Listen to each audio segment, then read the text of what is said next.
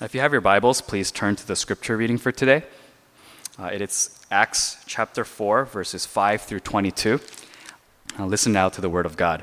The next day, the rulers, the elders, and the teachers of the law met in Jerusalem.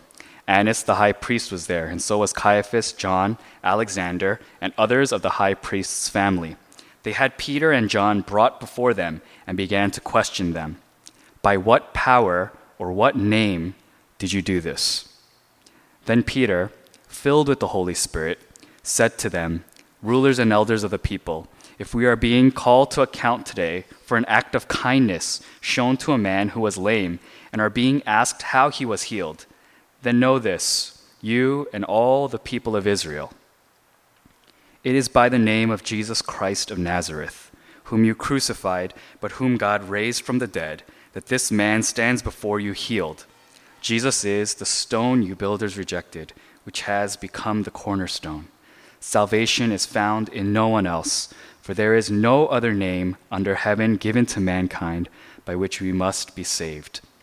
When they saw the courage of Peter and John and realized that they were unschooled, ordinary men, they were astonished, and they took note that these men had been with Jesus. But since they could see the man who had been healed standing there with them, there was nothing they could say. So they ordered them to withdraw from the Sanhedrin and then conferred together. What are we going to do with these men? They asked. Everyone living in Jerusalem knows they have performed a notable sign, and we cannot deny it. But to stop this from spreading any further among the people, we must warn them to speak no longer to anyone in this name. Then they called them in again and commanded them not to speak or teach at all in the name of Jesus.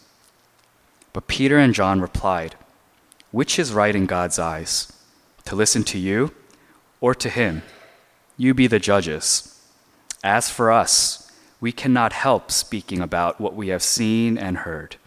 After further threats, they let them go. They could not decide how to punish them because all the people were praising God for what had happened. For the man who was miraculously healed was over 40 years old. This is the word of the Lord. Thanks be to God. I'll pray before we go into today's message. God, we long for your voice today. So, Lord, would you speak to us in a voice so clear that we wouldn't miss it? And would you speak words uh, that are undoubtedly from you? Uh, Lord, we want to receive you. Uh, so, Lord, would you open up our hearts? Would you open up our ears?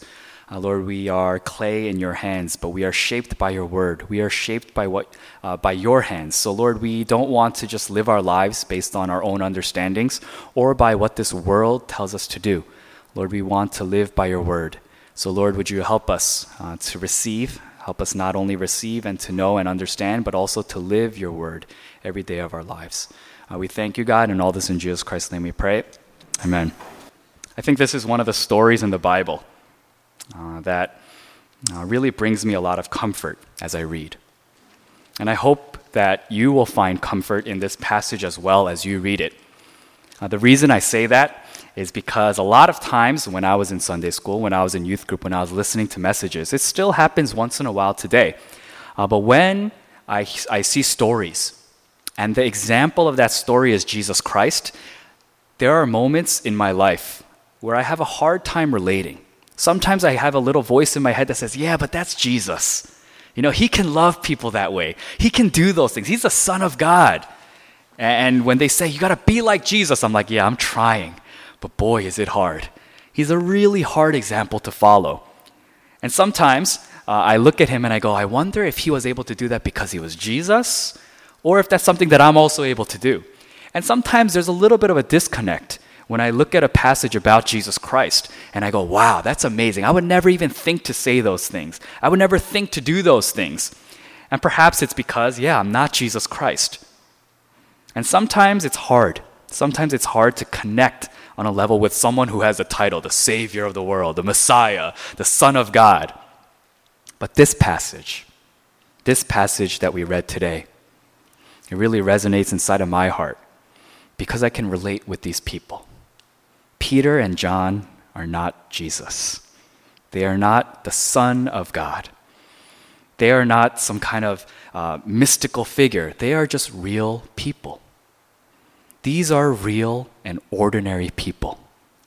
But the stories that we see in the book of Acts, the stories that we see in Acts 3, and the reaction to some of the things that they did that we find in today's passage, Acts 4, it brings me comfort in my heart to see imperfect people, ordinary people, uneducated, unlearned. They don't have the talents and the skills and the gifts. They weren't trained for this necessarily from the beginning of their lives. But they are able to do amazing things.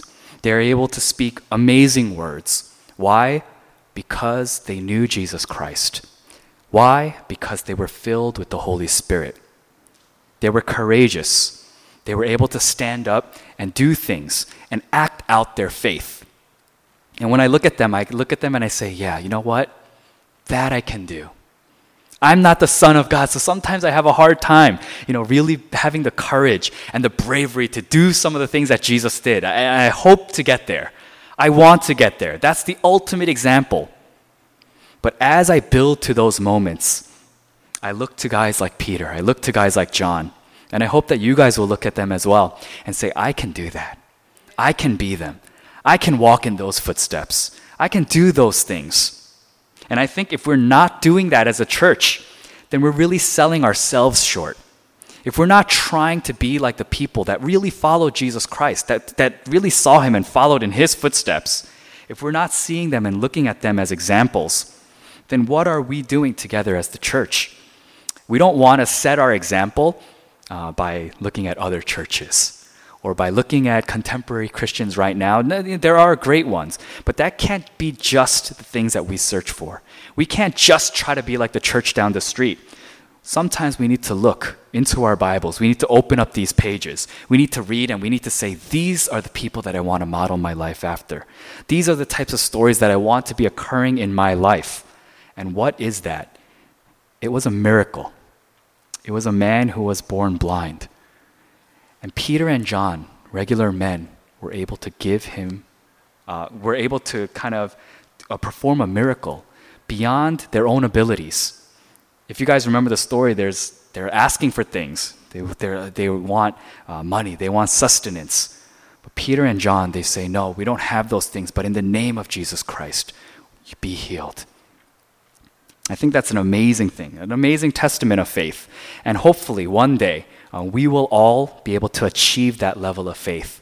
To say we might ha- not have the things that you need, your immediate needs might not be met by us, but we give you, in the name of Jesus Christ, exactly what the Lord says you need. And as a church, I believe that is part of our responsibility. It is something that we are not doing enough of in this world. And so, as we look at Peter and John as our examples today, what are they doing? And what can we learn from them?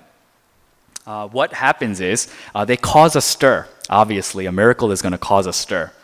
Uh, but the people are buzzing, they're discussing. And, and if you kind of put yourself in that situation, people are probably wondering how did this happen? What could this be? You know, we haven't seen things like this happen. And it's causing a problem for the existing institution. For the existing religious institution, it's causing a little bit of an issue.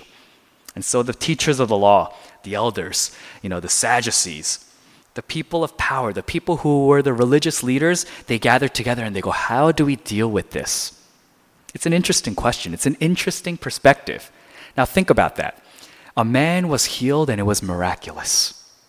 But they're not able to wrap their heads and their minds around that. Why? Because they're guarding what they've known, they're guarding what they've seen, they're guarding what they do on a day to day basis. And so instead of recognizing the miracle, they think, how do we keep on doing what we're doing? How do we maintain control over these people? How do we continue to live this religious life without this bothering anyone, without this getting in the way? What if they start challenging us? What if they start teaching or they start preaching things that go against our words? They're worried about the status quo. They're worried. They have a certain level of comfort in the religion that they are kind of giving to the people but this is causing a problem. And so they question them. It's almost like a trial. It's almost a court setting. And they ask Peter and John, By what power or by what name did you do this? Probably they recognize, you know, you, these people are not special people. Right? These people are not the ones that are able to do this. So why what name? And in this moment, you know, there's a lot of uh, pride that can come into the, the question. You know, there could be a lot of things where Peter starts, you know, kind of mentioning Jesus, but talking about himself. Sometimes church people do that. Sometimes religious people do that. Uh, instead of turning the glory back to God, we turn it to ourselves while mentioning Jesus Christ a little bit. Uh, but no, he stands filled with the Holy Spirit and he gives an account. He gives an account of who Jesus Christ is, and he's able to boldly proclaim Jesus' name. Not only that, but in the presence of those who have power over him, the people who have authority, the people who can do him harm. He almost, fly, he almost uh, sends out an accusation. He says something kind of dangerous. But because he is filled with the Holy Spirit, he speaks truth to those who are standing before him. He doesn't cower before them. He doesn't give them the answer that they want to hear. He gives them the truth. He gives them what is inside of his heart. He gives them what the Holy Spirit placed inside of his heart. It is by the name of Jesus Christ of Nazareth, the person that you put on the cross, the person that you crucified. This man, this man is he, uh, here and he is healed because of Jesus Christ. It's an amazing testament. And he says, Salvation is found in no one else, nothing else, none of the religious things that you do not just from the things that we're doing in the synagogues, not just from the teachings that you give, but from the name of Jesus Christ. No other name under heaven given to mankind by which we must be saved. Now, this must have rattled them. This must have shaken them. This must have, you know, maybe made them a little bit angry. What do you mean? We have Torah. We have our traditions. We have our worship. We have, you know, this, this uh, covenant with God. We have circumcision. What do you mean by the name of Jesus Christ? And though they were shaken, though they were probably upset, they probably heard an answer that they didn't want to hear. What they couldn't help but notice were these two men, these two plain and ordinary men who had just spoken something so deep, something in some ways in their lives and from their perspective was so troubling and they looked at them and they said, they have no training to speak these types of words. These, these men, they're speaking and they have no training in rhetoric. They're not wonderful speakers. They're not educated men. We're being opposed right now by ordinary people. They're standing before us and they were unschooled, they're uneducated. But they were astonished. Why? Because of the filling of the Holy Spirit because the Holy Spirit gave Peter words to speak. It's not because Peter's so brave. There are moments, many times, where Peter is brave. Uh, there are also a lot of moments in the Bible where Peter isn't brave. He hides away, he, sh- he shrinks in big circumstances. But he was filled with courage. He stood before people who had power over him, and he was able to speak words that they didn't want to hear because of the Holy Spirit. I look at my life sometimes, and there are moments when I know that I'm supposed to speak. I know that I'm supposed to share. I know that there are moments where the, the gospel needs to be spread. But there are moments also when I'm fearful. Even as a pastor. Oh, he went to seminary. Oh, yeah, you know, he's, he's learned a lot of things and he's, you know, grown up in the church. Oh, he goes to church every Sunday. Oh, yeah, he teaches Bible study. He teaches youth group. Yeah. And there are still moments, though I know my identity, though I know that I'm a child of God, though I know that in, in you know people call me pastor, pastor Edwin, pastor Edwin, I know this. And I know the responsibilities that I have, but there are times in my life when I know that I've shrank, when I've run away, when I've held my tongue, and I didn't speak in situations when I knew that I should. I knew that it wouldn't be received well. I knew that in some circumstances that it might offend people, that it might draw me into a very long, very drawn out kind of debate about religion, about God, about faith. And so there are moments, and I confess this, that I kind of let my responsibility go. I said, okay, maybe not right now. Maybe not right now. I realize more and more it's because I'm thinking about things based on my own understanding. I'm thinking about my training. I'm thinking about things I'm, I've learned. I'm thinking about things I've read. I'm thinking about what's the right answer here? How can I win this argument? What's the logical thing to say? How can I trap them in their argument? I realize more and more that the reason I'm not able to stand up and speak truth that I'm not able to speak sometimes words that people don't want to hear is because the presence of the Holy Spirit is not with me. And in those moments, I need to be so desperate. Holy Spirit, give me the words to speak. Holy Spirit, give me the courage to speak and to stand before this person at the risk of sometimes a friendship, at sometimes the risk of, you know, having bad words be exchanged between the people, that I need to be able to speak up and stand up for my faith.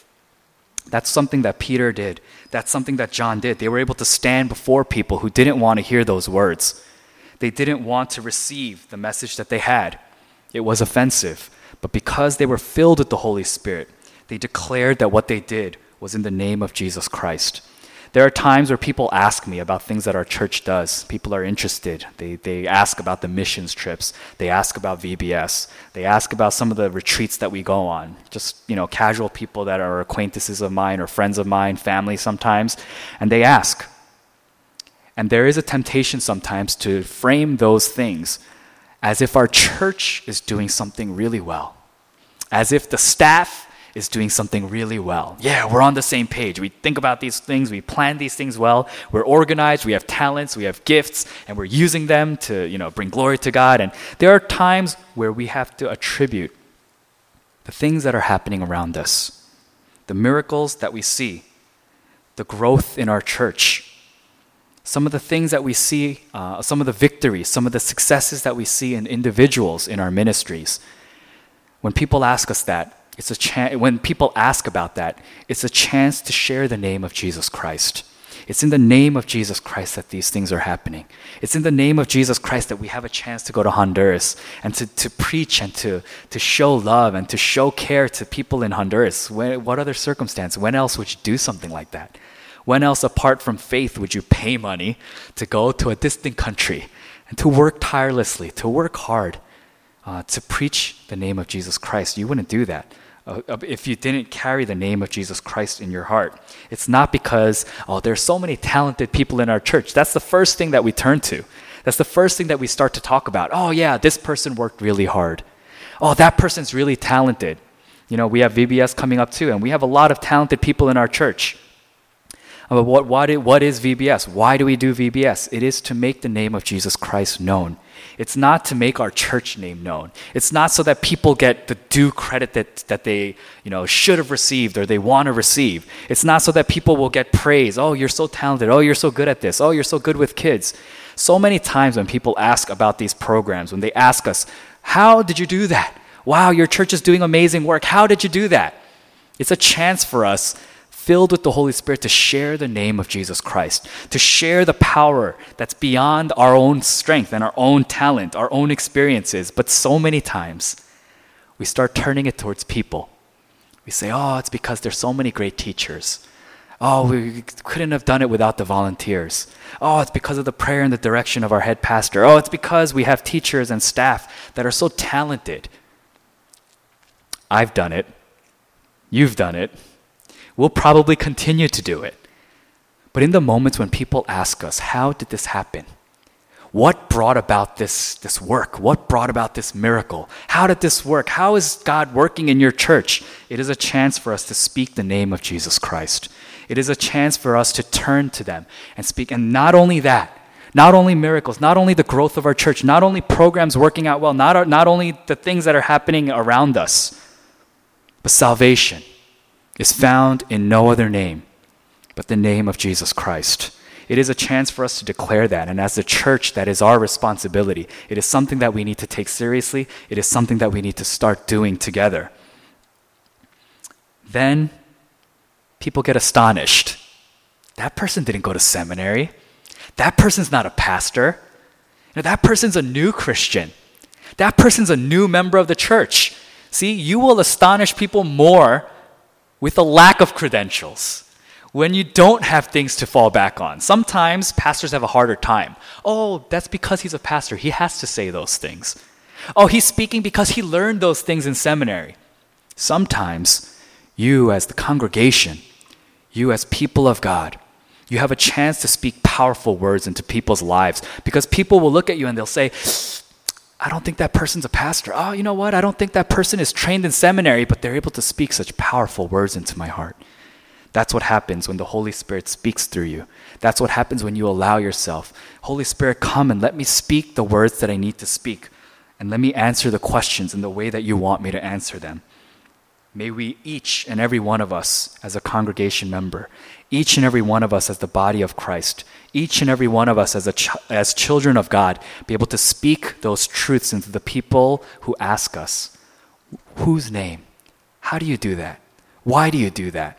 What is going on in your life? Why do you do those kinds of things?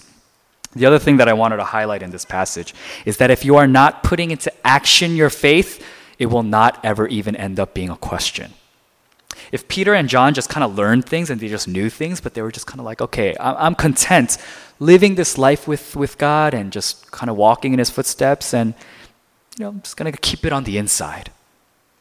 If you don't bring that into action, if you don't display that for people to see, if you don't take that next step of uh, having the faith inside of your heart being lived out in your life, then it won't look weird to people. And it won't draw them to say, Why do you do that? Why did you do that? That's such a weird thing to do. That's such a, it's not normal. It's not typical. See, sometimes the call of the Christian, the call of the church is to live a life that's set apart. Why? Not just so that you're being holy, not just so that you're repl- uh, duplicating, uh, imitating God or replicating what God has done. That is one part of it, but the other part is to show the world that you live a different life, that you have a different set of standards, that you live for someone else. Have we been doing that with our lives? Have we been living out our faith? Have we been taking the chances to be courageous so that people will look at us and they'll say, Why did he say that? Why did she do that? You see, it's that moment and it's that chance that we have to really partner with the Holy Spirit and to speak an amazing word into their life. I don't know what happened to the high priest. They probably were offended. It's not like the story ends with them converting and they receive Jesus Christ. But at least they were shaken by the word. At least they were shaken by the truth. At least they had to sit and consider the words that were spoken. Your job might not be to convert the person that you speak to, but it is at least your job and your responsibility to speak so that they are shaken, so that they wonder, so that they question. At the end of this, again, kind of the failure of this story, the failure of the high priests is they're still wondering how can we control this? How can we contain this? But what I see from their response is that they get a sense that there is something there. There is something happening. There is something real about this. How do I know this? They don't start denying. They don't start arguing back. They don't start going, no, that can't be true. That's not right. They don't argue with their thoughts and with their minds and with their logic. They don't argue with the scripture. They say, how do we contain this? How do we bottle this up? You see, in my heart, and when I, when I read this, what I realize about them is they're realizing something is happening, something is stirring, something is real about this. And they threaten them. They threatened them. And, uh, oh, sorry. And one of the points of emphasis that I uh, just skipped over is that they couldn't deny it as much as they wanted to, right? They wanted to. They definitely heard this and they wanted to be like, that's not true because of this. That's not true because of that. They wanted to refute some of the claims, but they couldn't deny it because they had seen action. They had seen a miracle. They had seen something powerful. And then their only discussion is about how they can contain this. They themselves could not deny that something was amazing about what had happened.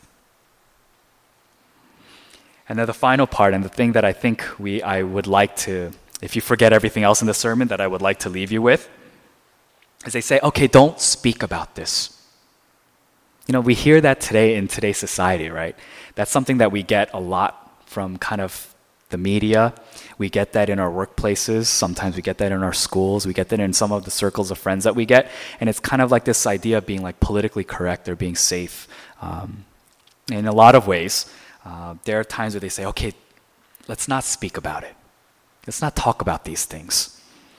It's fine if you're Christian, but you keep that to yourself. And in a sense, that's what the people, the leaders, had kind of discussed, and they, that's what they decided.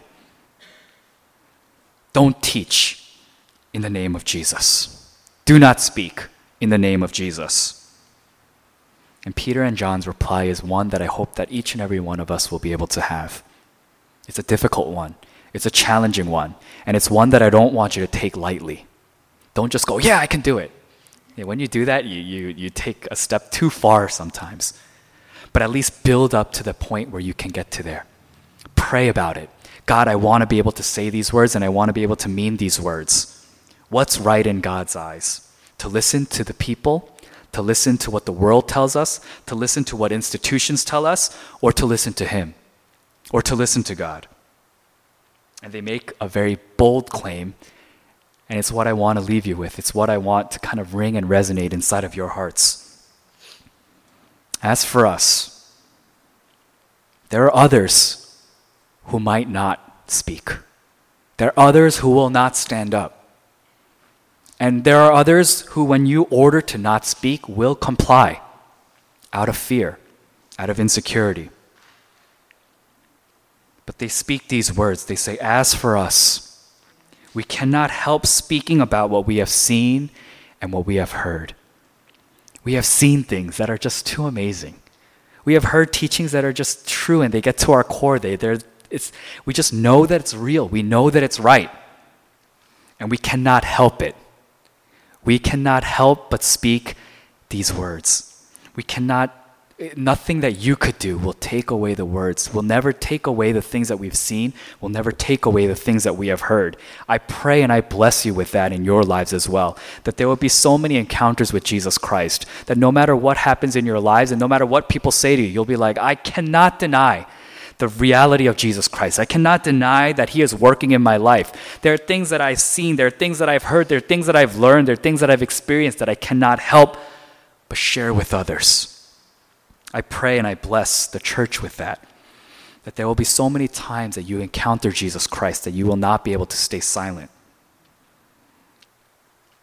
It's funny because uh, I, don't think the passage is supposed to be read that way, but I laughed. I, I kind of chuckled at the next section. It was almost comedic to me.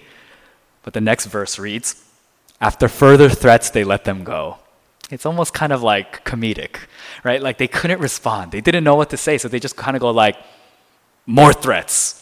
You know, more, more, don't say it, don't speak, okay? Got it? All right. And then they let them go. Why? They couldn't decide what to do with them because there was reality in front of them. They couldn't decide, they couldn't punish them, they couldn't do anything to them because they knew that the miracle was real. They could see the man standing in front of them. See, I pray and I bless you with those kind of encounters. I pray and bless you with those type of miracles that happen in your life. That people will not be able to deny what's going on because you, as a living form, as someone who is there, who is speaking truth, you can say, This is what happened in my life. And because of the things that happened, because of the miracles that occurred, because you are sharing the word of God with you, all the people were praising God. How could you turn that into a negative thing?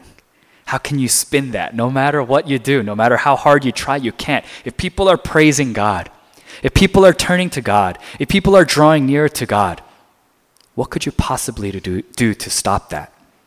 And that's something that needs to become a reality in our churches in our lives, in our individual lives, every day, that there needs to be things happening in your life victories that happen, successes that happen, prayers that are answered, miracles that occur, so that when people are around you, they are praising God together. And even the greatest skeptics, even people that are offended by those things, will not be able to deny that something has happened, that there is truth in front of them, that they are not, they are the ones that are not seeing, but that something is happening. Peter and John were not amazing, amazing people. They were not super impressive according to the standards of this world. You don't need to be. Our church doesn't need to be the biggest church. It doesn't need to be the most well organized and most well run and the, the highest funded. You know, if we wait for those types of things to begin starting to do ministry that matters in the kingdom of God, then we will wait forever sometimes. Then we'll use that as escape, an escape or we'll use that as an excuse to not do the things that Jesus Christ asks us to do. But if we are filled with the Holy Spirit, then we can stand. Then we can do these things. Then we can speak bold words. Then we can be courageous. And we can put people in a position where they cannot deny the presence of our Lord and Savior Jesus Christ. By whose name do we do these things? It is in the name of Jesus Christ. It has very little to do with us, it has to do with Him. And so when you give that answer, when you speak His name, there is power in the name of Jesus Christ. And there is no other name that we should be singing, there is no other name that we should be speaking other than the name of Jesus Christ. Let us pray. God, we thank you. We love you. Uh, Lord, we are so grateful for uh, the fact that you leave uh, important things in our hands, that you ask us to do important responsibilities for the kingdom of God. And whether or not we've been doing it in the past, Lord, that's not something that you keep track of or keep account of. Lord, you are waiting uh, for your church to start becoming your hands and feet, for us as individuals to start proclaiming the name of Jesus Christ in places that sometimes are dangerous, sometimes that are hard, sometimes that are difficult. Sometimes we don't want to be in those circumstances. But Lord, fill us with the Holy Spirit, and may we turn to you and remember that the name of Jesus Christ it is through the name, it is in the name of Jesus Christ that we do all things. And as we uh, know that you are res- uh, reliable, as we know that you are trustworthy, as we know that you are good, Lord, we turn all things and deflect all things to you, God. So we take attention off ourselves. Sometimes we even take attention off our own church. But Lord, we turn people towards you. May we speak truth. May we be uh, bold. May we be courageous. All this in Jesus Christ's name we pray. Amen.